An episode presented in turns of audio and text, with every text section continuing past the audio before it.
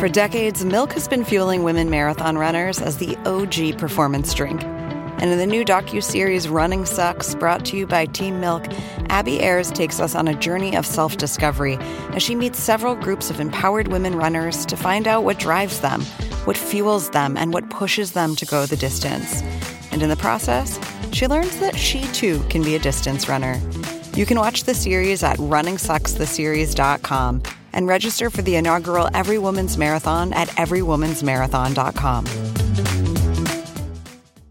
Mom deserves the best, and there's no better place to shop for Mother's Day than Whole Foods Market. They're your destination for unbeatable savings, from premium gifts to show-stopping flowers and irresistible desserts. Start by saving 33% with Prime on all body care and candles. Then get a 15-stem bunch of tulips for just $9.99 each with Prime. Round out Mom's menu with festive rosé, irresistible berry chantilly cake, and more special treats. Come celebrate Mother's Day at Whole Foods Market. This is a vinegar syrup. This sugar, water, and cooked, and then vinegar added. Add some water in it, some ice. Actually, plenty of ice. then I'm gonna add some cucumber, grated cucumber. Then I'm gonna add some fresh mint. That, my friends, is pure audio refreshment. Otherwise known as the sound of the grand dame of Iranian cooking in the US making a classic icy Persian treat. It's called sharbat. You may not have heard of sharbat. I hadn't. But you probably have heard of some of its descendants sorbet, syrup, sherbet, even juleps. And this episode, we get to the bottom of the sharbat glass. What is sharbat? How did it inspire all these delicious frozen European treats? And how did Iranians manage to make this granddaddy of all cool deliciousness thousands of years before the invention of the refrigerator? This episode is a bonus episode. It's a special partnership with the company McCormick. For their flavor forecasts, they talk to McCormick experts around the world chefs, culinary professionals, trend trackers, and food technologists. They find the trends and ingredients that are hot, and they share them with people like you who are interested in culinary innovation around the world. To find out more, you can follow Flavor Forecast on Instagram or check out their website at flavorforecast.com. The McCormick Flavor Forecast is a trend piece that we've been working on for 20 years, and I've actually been fortunate enough to work on it since the inception in, in 2000. This is Chef Kevin Vetter. He's the culinary director at McCormick, and we called him up to find out what the flavor forecast is. This quarter's trend is going to be around the theme of keeping cool. Of course, cool makes sense for most of you listening in the Northern Hemisphere. It's summer, and even the thought of switching my oven on makes me break out in a sweat. People are looking for relief from the, the heat. Uh, we want to showcase ways globally that people are doing that. So we're collaborating with our culinary teams across the world from Australia and China and Southeast Asia and, and Mexico. So it really gives us this incredible global perspective on food and flavor. Here in America, we might think about ice cream when we think about cooling.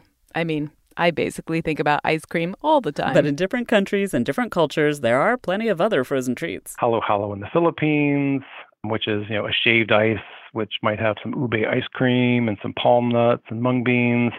Um, then there's kulfi in India, which is, has this really just rich, intense you know, decadence to it, which is dynamite. And then, you know, the flavors that you might find would be pistachio or, or cardamom. There's a beverage called a mango chas in India. This combination of, of buttermilk, cucumbers, chili, cumin, ginger, mint, and lemon. And it's almost a bit more on the savory side, but still served chilled. So many cooling treats, so little time. But this episode, we're focusing on just one of them, Sharbat. You know, I, I'm actually a, a fairly newbie to Sharbat. I mean, we really got interested in it as we started looking at this trend uh, for the McCormick Flavor Forecast. Sharbat is basically is the simple syrup plus lime juice, vinegar. Najmia Batmanghelidj is an Iranian American chef and author. My Iranian American friends say her cookbooks are basically the ultimate authority on Persian cooking. And Sharbat is Persian. It comes from what we now call Iran.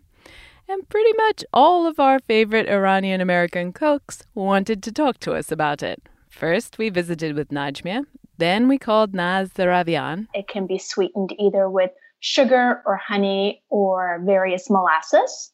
And then it's mixed with something tangy to cut through the sweetness. So that can be lemon juice, lime juice, vinegar, tamarind, sour cherries. Naz is the author of one of the newest Persian cookbooks. It's called Bottom of the Pot. She has a few recipes for sharbat in her book. And it can also be infused with floral waters like rose water, of course, or orange blossom water and then you dilute it all with water and there you have sharbat. It's the thing that's brought out on a tray in tall glasses when people come over in the afternoon or when they come over for dinner before the sun has set. But it's something that everybody has at home. So we would have it when we'd go to other people's houses.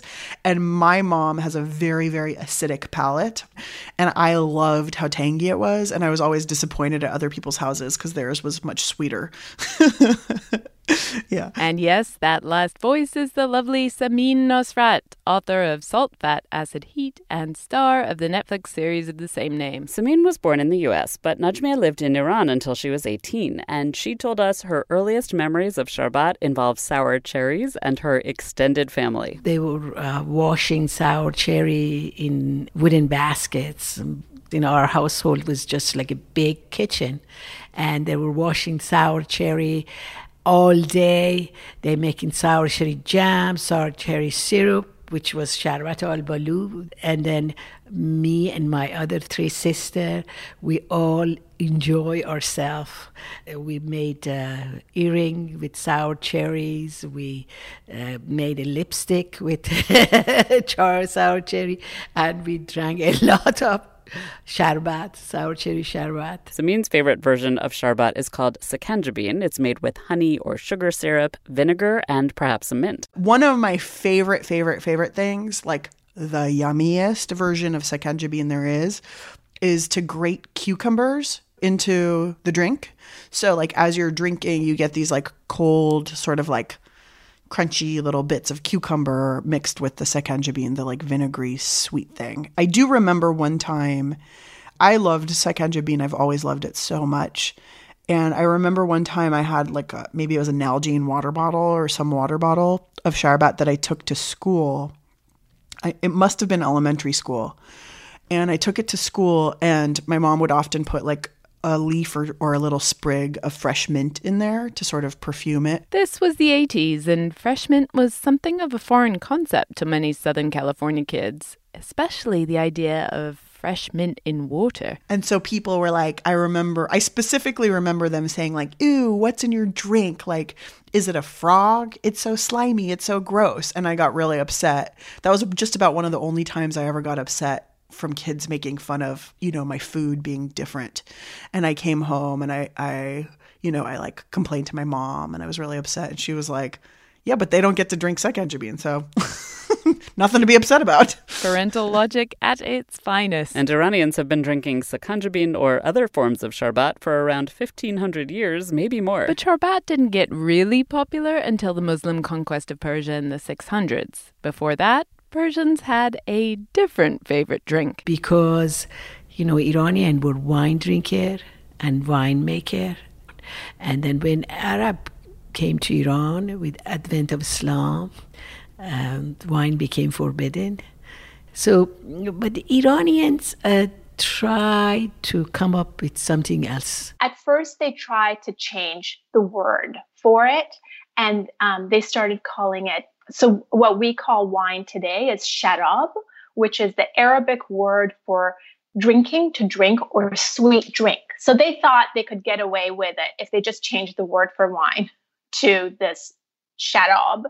Well, that didn't work. so then they eventually had to find a way to replace their wine with an equally satisfying drinks. So that's why Sharbat was born. And so then, as eagerly as ancient Persians had sipped wine, the next generations just as eagerly embraced Sharbat because they had a secret ingredient for their Sharbat ice. Well, they made this dome shaped well on the edge of each town because that was caravan stops throughout the Silk Road.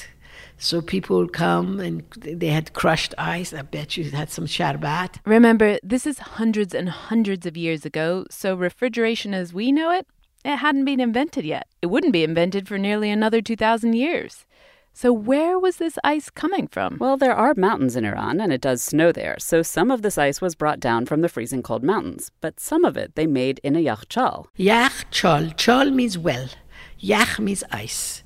It's a well of ice. It's an ancient structure and system that's used to produce, harvest, and store ice from the colder months for use in the warmer months. Oliver Wilton is a British architect and he studied Yakhchal to see how they worked. The most well known ones are on the Iranian Plateau, which is a hot, dry area in Iran. And we looked at a particular ice house in Maybod, Yazd. The Yakhchal Oliver and his colleagues studied is a huge pit covered with a dome made out of earthen bricks. The pit is about 15 feet deep, like the diving end of a pool. The dome is as high as a four story building. It's big. And the ice in this case, there aren't any snowy mountains nearby. So the ice in this case was produced in a special ice pond, which was part of the overall complex. So this ice pond is filled with water from a qanat, which is an underground canal. In the evening, it's filled with a shallow amount of water. At night in the desert, the temperature drops significantly. So from December through March, it would get cold enough to freeze this shallow pond into ice. And then in the morning, people come and shovel that ice into the ice house. The whole thing is a very nifty design. There's the underground canal system, which was collecting precious water and funneling it into the pond. There's also a shelter wall as a part of the complex, and that just shades the ice pond from early morning sun so that the shovelers can have a lie in basically. And that also helps to cool the ice pond area in the evening so that it gets colder at night. And the materials used to build the yakhchal are critical too. So it's a very elegant process where you're just reconfiguring a lot of earth on site, basically, to make this amazing ice making and storing machine. And that also suits the, the function of the store because the earth is a reasonable insulator. So the ice stored there doesn't melt too quickly, so it's still there in summer and uh, some accounts indicate that the whole ice store itself was actually covered in straw. So it may have looked a bit more like a great big sort of haystack, basically. These yakhchals were in use up to the 1960s. Najmia remembers getting ice from them as a kid but they're not working anymore. So, to figure out how much ice they would make and how long they could keep it cool, Oliver and his colleagues created a mathematical model. The layer of ice that formed in the Yakhchal pond at night wasn't super thick, but these are huge structures. And according to Oliver's calculation, the Yakhchal they studied made nearly 1,800 cubic feet of ice each year. That's hard to picture, but it's basically more than 3 million ice cubes. Enough for plenty of glasses of sharbat, in other words as long as not too much of it melted when the sun came up. So, based on these quite rudimentary simulation methods, uh, we started off by assuming that they would place half a meter of straw insulation over the ice pack. And the indication there was that you'd get about 20% of that ice melting away over the period of the year. So there should still be plenty for use in summer for cool drinks and ice desserts and things. Today, a lot of architects and designers are trying to figure out how to build buildings that don't use as much energy to heat and to cool. And Oliver says these yakhchals are an inspiration. We, as sort of current architects interested in low energy architecture, we've actually been learning a lot ourselves by looking at um, historic Iranian architecture because they are almost a sort of a diagram to do something which might seem to be a sort of magical conjuring act, which is to make ice in the desert. Oliver has actually borrowed some of the most efficient aspects of yakhchals to design energy efficient office buildings for the UK. But it's not just that these yakhchals keep things cool really well. That's great, but other cultures had ice houses that far back too. But the way you can make ice and store it in the same building in the desert, that's unique to the Yakhchal. In the past, these crushed ice sharbat would have been something truly special. Now, I would have imagined that this this would be something of a prestigious thing to partake of it would have been quite costly to build and maintain these structures and also to procure a load of people to shovel ice into the ice house. But it probably would have been worth the cost if you were a trader. Persia was right in the heart of the Silk Road. For thousands of years, wealthy merchants would travel in their caravans for weeks, months, from the Far East to the Middle East. They'd be sweaty and dusty. They were riding their camels, and then suddenly they came across these huge earthen domes. And they would be served these wonderful, refreshing drinks. Today, like we said, a sharbat is a drink with ice cubes. But the way that Naz describes these original sharbats, they were more like a snow cone than a drink. So originally, sharbat was consumed, was, you know, you drank it or you had it over ice or snow. That's the origins of sharbat. And then Arabs moved on from Iran and conquered the Iberian Peninsula, which is now Spain, and also regions of France, Switzerland, and Italy. This was from about the year 700 through 1000. And then they took with them all the goodies from Iranians because Iranians were foodies. And so they took all these techniques, foods, ingredients with themselves to Italy. So we know that. And uh, so Sharbat is one of them. Sharbat became uh, sorbet, sorbetto, and sorbo, sorbet in French. When it got to England, Sharbat became sherbet, and the sweet tart cordial it was made from, which Arabs call sharab, that turned into the word syrup. And we know that there's a link to juleps. So the drink julep or a mint julep, it stems from Sharbat. Hundreds of years ago, back in England, long before the Kentucky Derby even existed, a julep was a tall drink served over crushed ice, usually with mint. And it often had rosewater, like a sharbat. Rosewater in Farsi is golub, which the Arabs pronounced julub. Sharbat also became shrub, which is having a bit of a resurgence these days. Shrubs are drinking vinegars, fruit, sugar, and vinegar, which you dilute with water kind of like Samin's favorite sharbat, sakanjabin. Which is very surprising, have a very surprising and distinctive taste. You know, you make basic syrup and you add a cup of vinegar. If you haven't had it before, it takes you by surprise in a really great way. It gets all the senses going. Persians, we love tangy. So I think that's what it is. Over the centuries, Iranians developed lots of different flavors of sharbat. Najmia remembers all sorts of varieties. Queen's sharbat, I remember my mother cooked the queens and squeeze out the juice and then made it beautiful sharbat. You know, they make so many different kind of sharbat. They use basil seeds. They soak basil seeds overnight and then mix it with sekanjabin. That's totally different sharbat. And we have barberry sharbat, barberry juice. Oh, it's lovely in Khorasan, northeast of Iran, which all the barberry grow there. Oh, it look like cranberry. These are some of the most traditional flavors. And traditionally, sharbat is served at happy occasions. Actually, sharbat is associated with festivities. And uh, if someone arrived to your house, you offer them sharbat. It's it's sort of a kind things. Picnics in the heat, engagement parties, any celebration. Uh, yes, it's associated with a wedding. Shall you serve in sharbat wedding?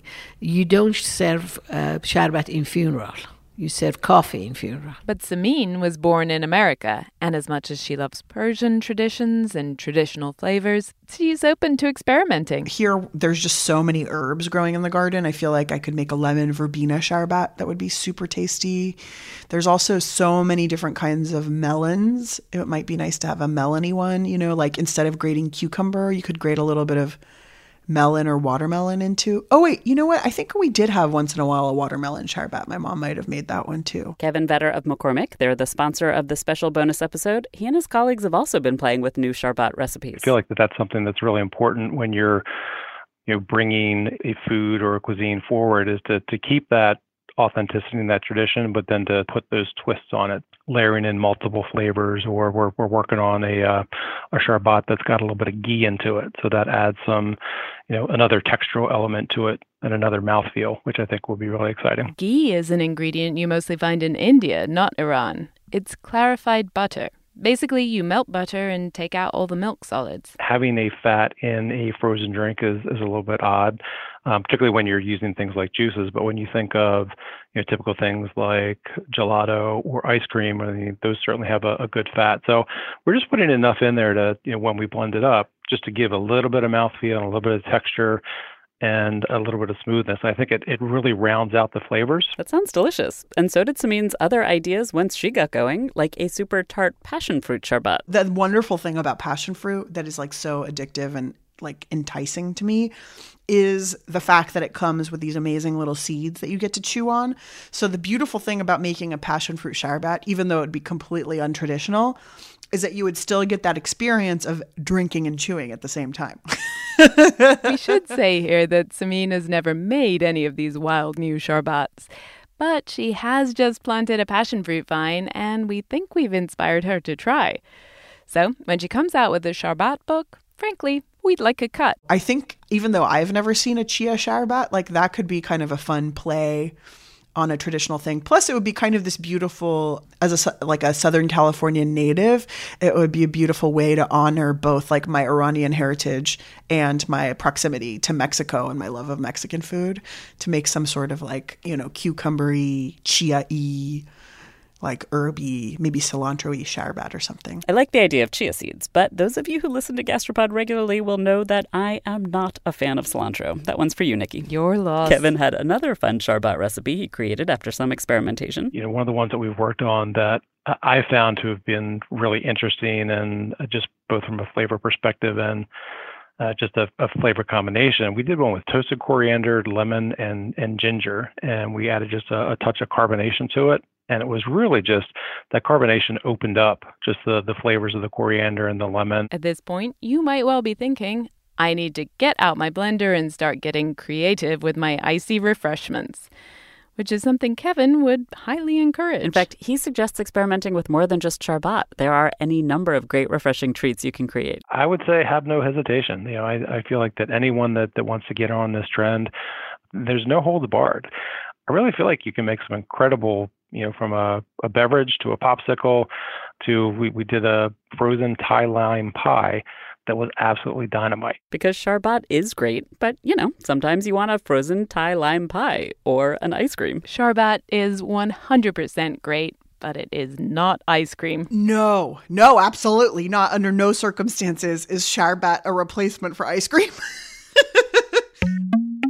So, important update, Cynthia. I can and will continue eating ice cream to stay cool, but I'm thinking I'm going to add Sharbat to the mix this summer. This special episode is brought to you by McCormick and their flavor forecast, which right now is Refresh, Replenish, Rehydrate. You can find out more by following Flavor Forecast on Instagram and even score some recipes on their website at flavorforecast.com. A huge thanks this episode to Najmia Batmanghelidj. Her most recent book came out last year and it's called Cooking in Iran Regional Recipes and Kitchen Secrets. But really, you can't go wrong with any of her books and recipes, and her sharbat is freaking delicious. Naz Deravian published a book last year called Bottom of the Pot. It is also fantastic. And of course, we are just the hugest fans of Samin Nosrat. She wrote an amazing book called Salt, Fat, Acid, Heat, and you can watch her on Netflix in the series of the same name. And finally, thanks to architect Oliver Wilton of the Bartlett School of Architecture in London. His work on interseasonal buffering is immensely thrilling to a refrigeration nerd like me. We'll be back in just one week with our regular episodes, our first of the new season, all about what some people think of as a miracle cure. And when you Google all the things that are going wrong with you in middle age, your joints hurt, blood pressure's going up, losing your memory, every time, and you Google solutions for this, you know, what comes up again and again are omega 3 supplements.